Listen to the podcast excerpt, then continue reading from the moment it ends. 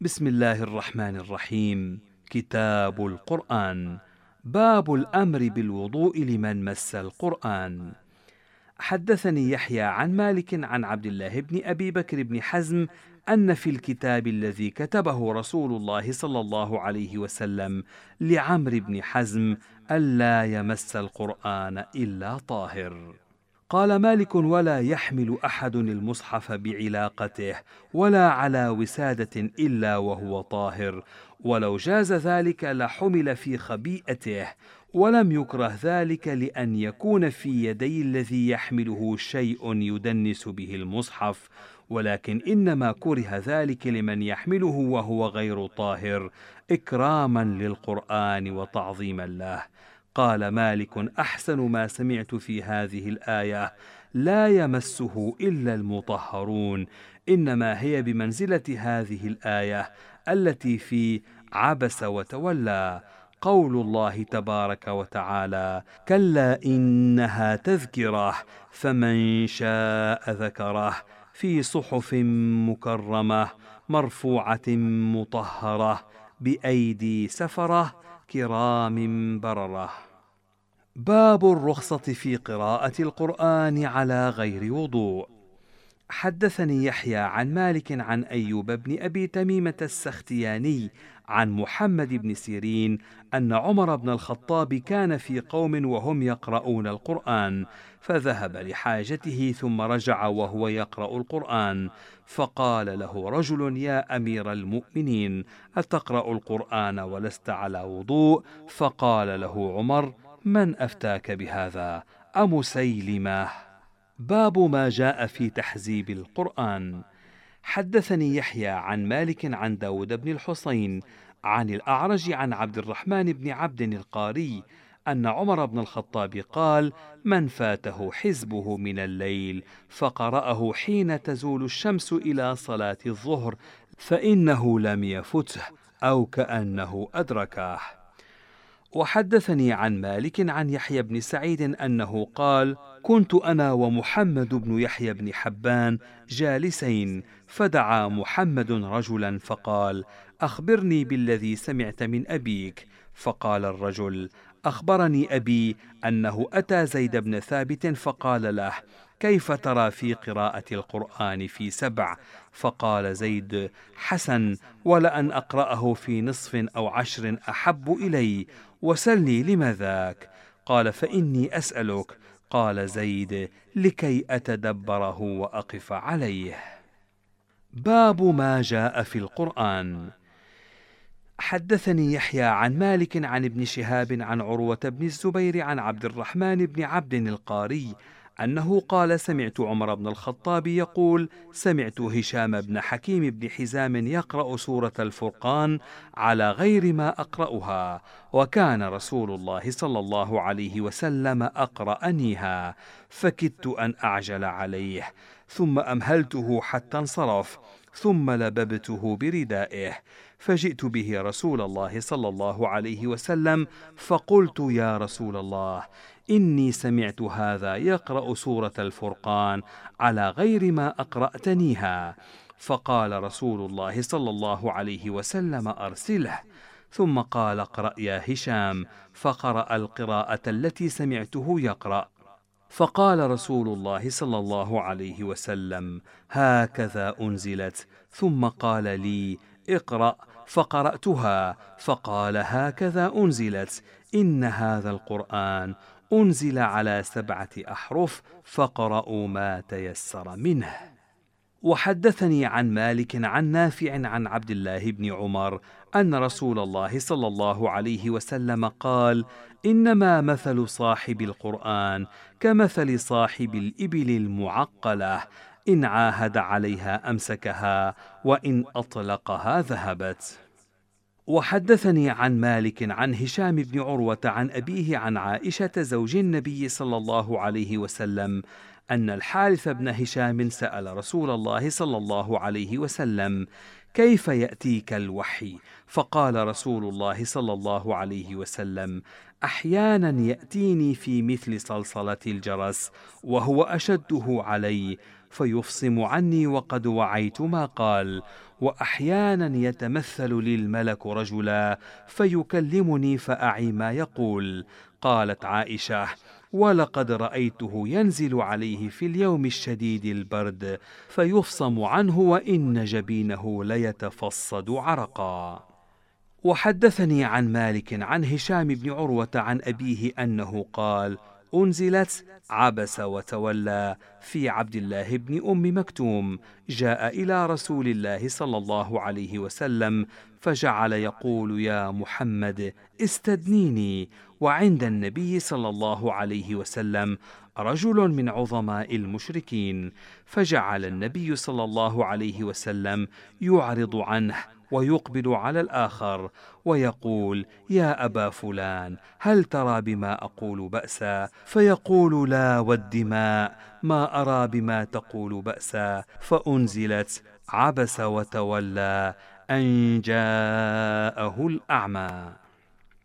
وحدثني عن مالك عن زيد بن أسلم عن أبيه أن رسول الله صلى الله عليه وسلم كان يسير في بعض أسفاره وعمر بن الخطاب يسير معه ليلا فسأله عمر عن شيء فلم يجبه ثم سأله فلم يجبه ثم سأله فلم يجبه فقال عمر ثكلتك أمك عمر. نزرت رسول الله صلى الله عليه وسلم ثلاث مرات كل ذلك لا يجيبك. قال عمر فحركت بعيري حتى إذا كنت أمام الناس وخشيت أن ينزل في قرآن فما نشبت أن سمعت صارخا يصرخ بي قال فقلت لقد خشيت أن يكون نزل في قرآن. قال فجئت رسول الله صلى الله عليه وسلم فسلمت عليه فقال لقد أنزلت علي هذه الليلة سورة لهي أحب إلي مما طلعت عليه الشمس ثم قرأ إنا فتحنا لك فتحا مبينا. وحدثني عن مالك عن يحيى بن سعيد عن محمد بن إبراهيم بن الحارث التيمي عن أبي سلمة بن عبد الرحمن عن أبي سعيد. قال سمعت رسول الله صلى الله عليه وسلم يقول يخرج فيكم قوم تحقرون صلاتكم مع صلاتهم وصيامكم مع صيامهم وأعمالكم مع أعمالهم. يقرؤون القرآن ولا يجاوز حناجرهم. يمرقون من الدين مروق السهم من الرمية. تنظر في النصل فلا ترى شيئا وتنظر في القدح فلا ترى شيئا وتنظر في الريش فلا ترى شيئا وتتمارى في الفوق. وحدثني عن مالك أنه بلغه أن عبد الله بن عمر مكث على سورة البقرة ثماني سنين يتعلمها. باب ما جاء في سجود القرآن. حدثني يحيى عن مالك عن عبد الله بن يزيد مولى الأسود بن سفيان عن أبي سلمة بن عبد الرحمن أن أبا هريرة قرأ لهم إذا السماء انشقت فسجد فيها فلما انصرف أخبرهم أن رسول الله صلى الله عليه وسلم سجد فيها. وحدثني عن مالك عن نافع مولى بن عمر أن رجلا من أهل مصر اخبره أن عمر بن الخطاب قرأ سورة الحج فسجد فيها سجدتين ثم قال إن هذه السورة فضلت بسجدتين. وحدثني عن مالك عن عبد الله بن دينار أنه قال رأيت عبد الله بن عمر يسجد في سورة الحج سجدتين. وحدثني عن مالك عن ابن شهاب عن الأعرج أن عمر بن الخطاب قرأ بالنجم إذا هوى فسجد فيها ثم قام فقرأ بسورة أخرى. وحدثني عن مالك عن هشام بن عروة عن أبيه أن عمر بن الخطاب قرأ سجده وهو على المنبر يوم الجمعة فنزل فسجد وسجد الناس معه ثم قرأها يوم الجمعة الأخرى فتهيأ الناس للسجود فقال على رسلكم إن الله لم يكتبها علينا إلا أن نشاء فلم يسجد ومنعهم أن يسجدوا. قال مالك ليس العمل على أن ينزل الإمام إذا قرأ السجدة على المنبر فيسجد. قال مالك الأمر عندنا أن عزائم سجود القرآن إحدى عشرة سجدة ليس في المفصل منها شيء.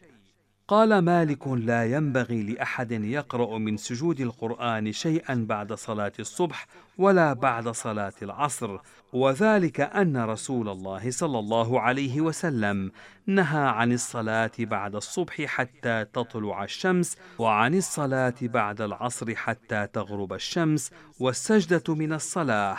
فلا ينبغي لأحد أن يقرأ سجدة في تينك الساعتين وسئل مالك عمن قرأ سجدة وامرأة حائض تسمع هل لها أن تسجد؟ قال مالك لا يسجد الرجل ولا المرأة إلا وهما طاهران وسئل عن امرأة قرأت بسجدة ورجل معها يسمع أعليه أن يسجد معها؟ قال مالك ليس عليه أن يسجد معها إنما تجب السجدة على القوم يكونون مع الرجل فيأتمون به فيقرأ السجدة فيسجدون معه وليس على من سمع سجدة من إنسان يقرأها ليس له بإمام أن يسجد تلك السجدة. باب ما جاء في قراءة قل هو الله أحد وتبارك الذي بيده الملك.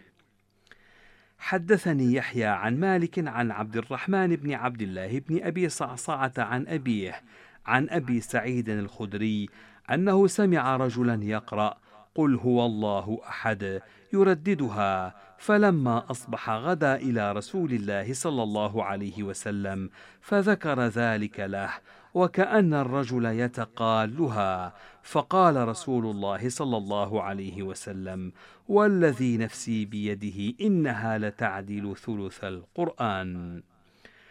وحدثني عن مالك عن عبيد الله بن عبد الرحمن عن عبيد بن حنين مولى آل زيد بن الخطاب أنه قال سمعت أبا هريرة يقول أقبلت مع رسول الله صلى الله عليه وسلم فسمع رجلا يقرأ قل هو الله أحد فقال رسول الله صلى الله عليه وسلم وجبت قالوا ماذا يا رسول الله؟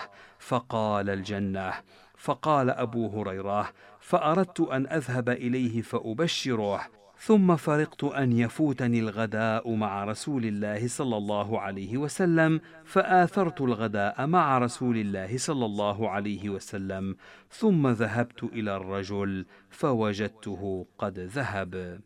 وحدثني عن مالك عن ابن شهاب عن حميد بن عبد الرحمن بن عوف أنه أخبره أن قل هو الله أحد تعدل ثلث القرآن وأن تبارك الذي بيده الملك تجادل عن صاحبها. باب ما جاء في ذكر الله تبارك وتعالى. حدثني يحيى عن مالك عن سمي مولى أبي بكر عن أبي صالح السمان عن أبي هريرة أن رسول الله صلى الله عليه وسلم قال من قال لا إله إلا الله وحده لا شريك له له الملك وله الحمد وهو على كل شيء قدير في يوم مئة مرة كانت له عدل عشر رقاب وكتبت له مئة حسنة ومحيت عنه مئة سيئة وكانت له حرزا من الشيطان يومه ذلك حتى يمسي ولم يأت أحد بأفضل مما جاء به إلا أحد عمل أكثر من ذلك. وحدثني عن مالك عن سمي مولى أبي بكر عن أبي صالح السمان عن أبي هريرة أن رسول الله صلى الله عليه وسلم قال من قال سبحان الله وبحمده في يوم مئة مرة حطت عنه خطاياه وإن كانت مثل زبد البحر. وحدثني عن مالك عن أبي عبيد مولى سليمان بن عبد الملك عن عطاء بن يزيد الليثي عن أبي هريرة أنه قال من سبح دبر كل صلاة ثلاثا وثلاثين وكبر ثلاثا وثلاثين وحمد ثلاثا وثلاثين وختم المئة بلا إله إلا الله وحده لا شريك له له الملك وله الحمد وهو على كل شيء قدير. غفرت ذنوبه ولو كانت مثل زبد البحر. وحدثني عن مالك عن عمارة بن صياد عن سعيد بن المسيب أنه سمعه يقول في الباقيات الصالحات إنها قول العبد. الله أكبر وسبحان الله والحمد لله ولا إله إلا الله. ولا حول ولا قوة إلا بالله.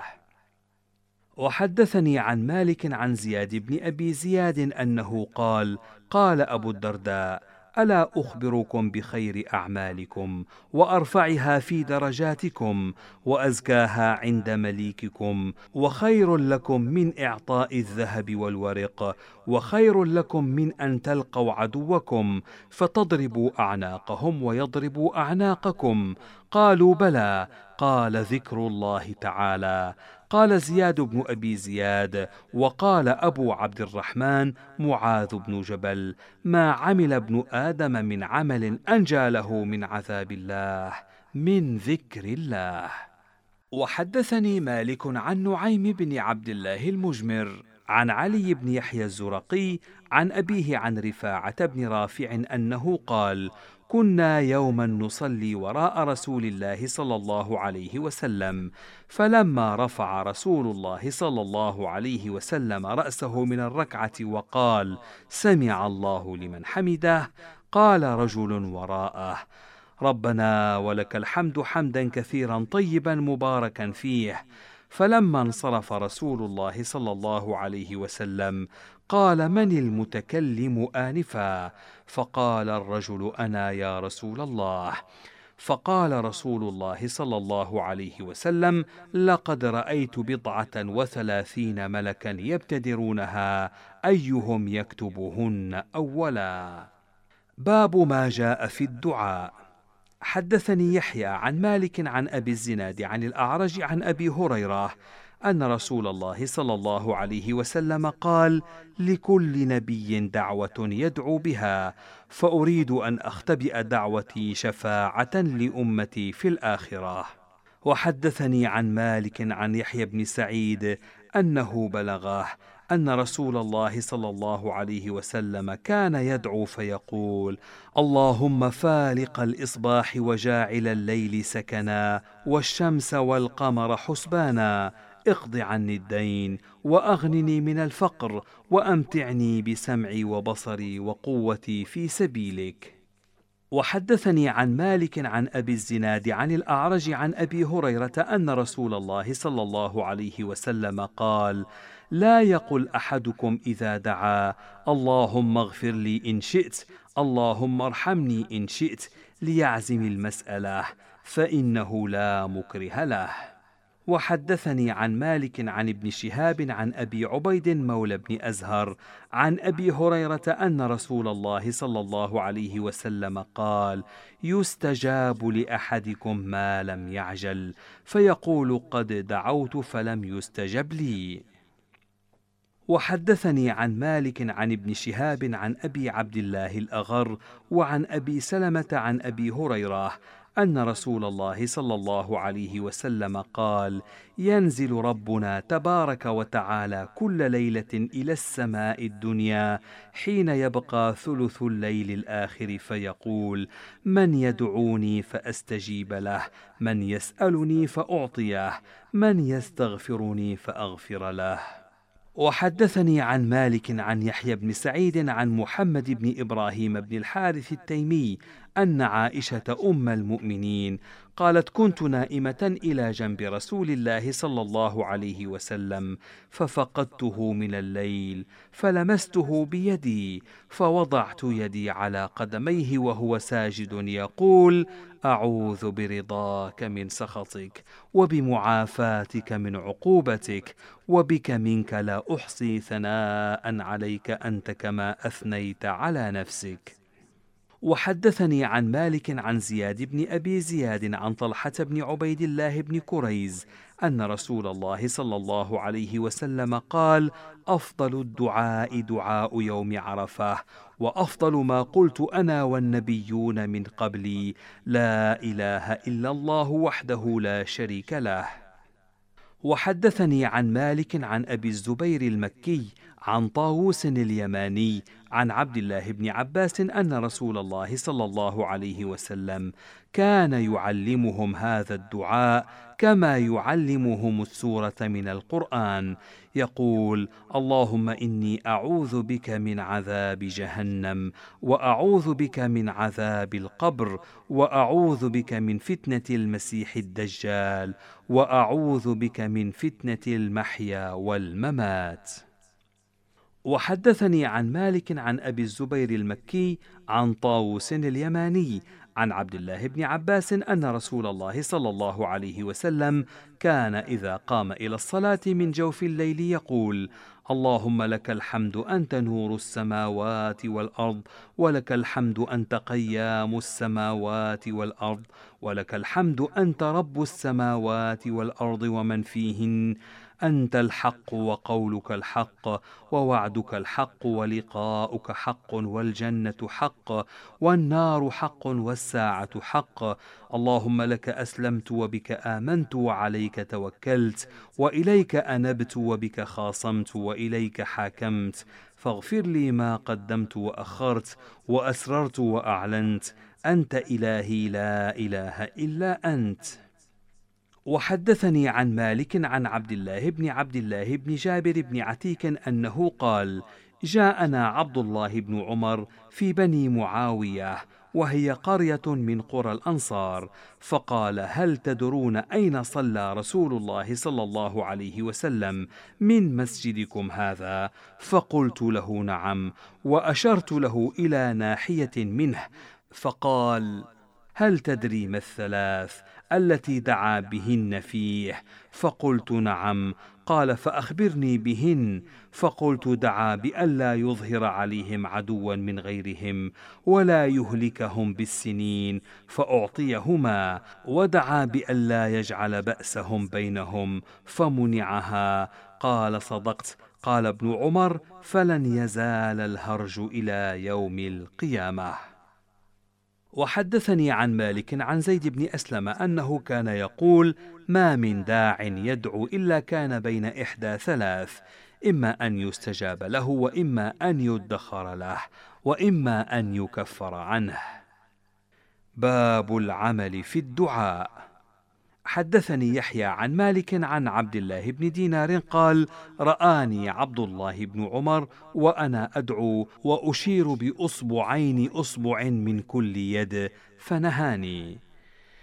وحدثني عن مالك عن يحيى بن سعيد أن سعيد بن المسيب كان يقول إن الرجل ليرفع بدعاء ولده من بعده وقال بيديه نحو السماء فرفعهما. وحدثني عن مالك عن هشام بن عروة عن أبيه أنه قال إنما أنزلت هذه الآية ولا تجهر بصلاتك ولا تخافت بها وابتغ بين ذلك سبيلا في الدعاء. قال يحيى وسئل مالك عن الدعاء في الصلاة المكتوبة فقال لا بأس بالدعاء فيها. وحدثني عن مالك أنه بلغاه أن رسول الله صلى الله عليه وسلم كان يدعو فيقول اللهم إني أسألك فعل الخيرات وترك المنكرات وحب المساكين وإذا أردت في الناس فتنة فاقبضني إليك غير مفتون. وحدثني عن مالك أنه بلغه أن رسول الله صلى الله عليه وسلم قال ما من داع يدعو إلى هدى إلا كان له مثل أجر من اتبعه لا ينقص ذلك من أجورهم شيئا وما من داع يدعو إلى ضلاله إلا كان عليه مثل أوزارهم لا ينقص ذلك من أوزارهم شيئا. وحدثني عن مالك أنه بلغاه أن عبد الله بن عمر قال اللهم اجعلني من أئمة المتقين وحدثني عن مالك أنه بلغاه أن أبا الدرداء كان يقوم من جوف الليل فيقول نامت العيون وغارت النجوم وأنت الحي القيوم. باب النهي عن الصلاة بعد الصبح وبعد العصر. حدثني يحيى عن مالك عن زيد بن أسلم عن عطاء بن يسار عن عبد الله الصنابحي أن رسول الله صلى الله عليه وسلم قال إن الشمس تطلع ومعها قرن الشيطان فإذا ارتفعت فارقها ثم إذا استوت قارنها فإذا زالت فارقها فإذا دنت للغروب قارنها فإذا غربت فارقها. ونهى رسول الله صلى الله عليه وسلم عن الصلاة في تلك الساعات. وحدثني عن مالك عن هشام بن عروة عن أبيه أنه قال كان رسول الله صلى الله عليه وسلم يقول إذا بدا حاجب الشمس فأخروا الصلاة حتى تبرز وإذا غاب حاجب الشمس فأخروا الصلاة حتى تغيب. وحدثني عن مالك عن العلاء بن عبد الرحمن قال دخلنا على أنس بن مالك بعد الظهر فقام يصلي العصر فلما فرغ من صلاته ذكرنا تعجيل الصلاة أو ذكرها فقال سمعت رسول الله صلى الله عليه وسلم يقول تلك صلاة المنافقين تلك صلاة المنافقين تلك صلاة المنافقين يجلس أحدهم حتى إذا اصفرت الشمس وكانت بين قرني الشيطان أو على قرن الشيطان قام فنقر أربعة. لا يذكر الله فيها إلا قليلا. وحدثني عن مالك عن نافع عن عبد الله بن عمر أن رسول الله صلى الله عليه وسلم قال لا يتحرى أحدكم فيصلي عند طلوع الشمس ولا عند غروبها. وحدثني عن مالك عن محمد بن يحيى بن حبان عن الأعرج عن أبي هريرة أن رسول الله صلى الله عليه وسلم نهى عن الصلاة بعد العصر حتى تغرب الشمس وعن الصلاة بعد الصبح حتى تطلع الشمس. وحدثني عن مالك عن عبد الله بن دينار عن عبد الله بن عمر أن عمر بن الخطاب كان يقول لا تحروا بصلاتكم طلوع الشمس ولا غروبها فإن الشيطان يطلع قرناه مع طلوع الشمس ويغربان مع غروبها وكان يضرب الناس على تلك الصلاة. وحدثني عن مالك عن ابن شهاب عن السائب بن يزيد أنه رأى عمر بن الخطاب يضرب المنكدر في الصلاة بعد العصر.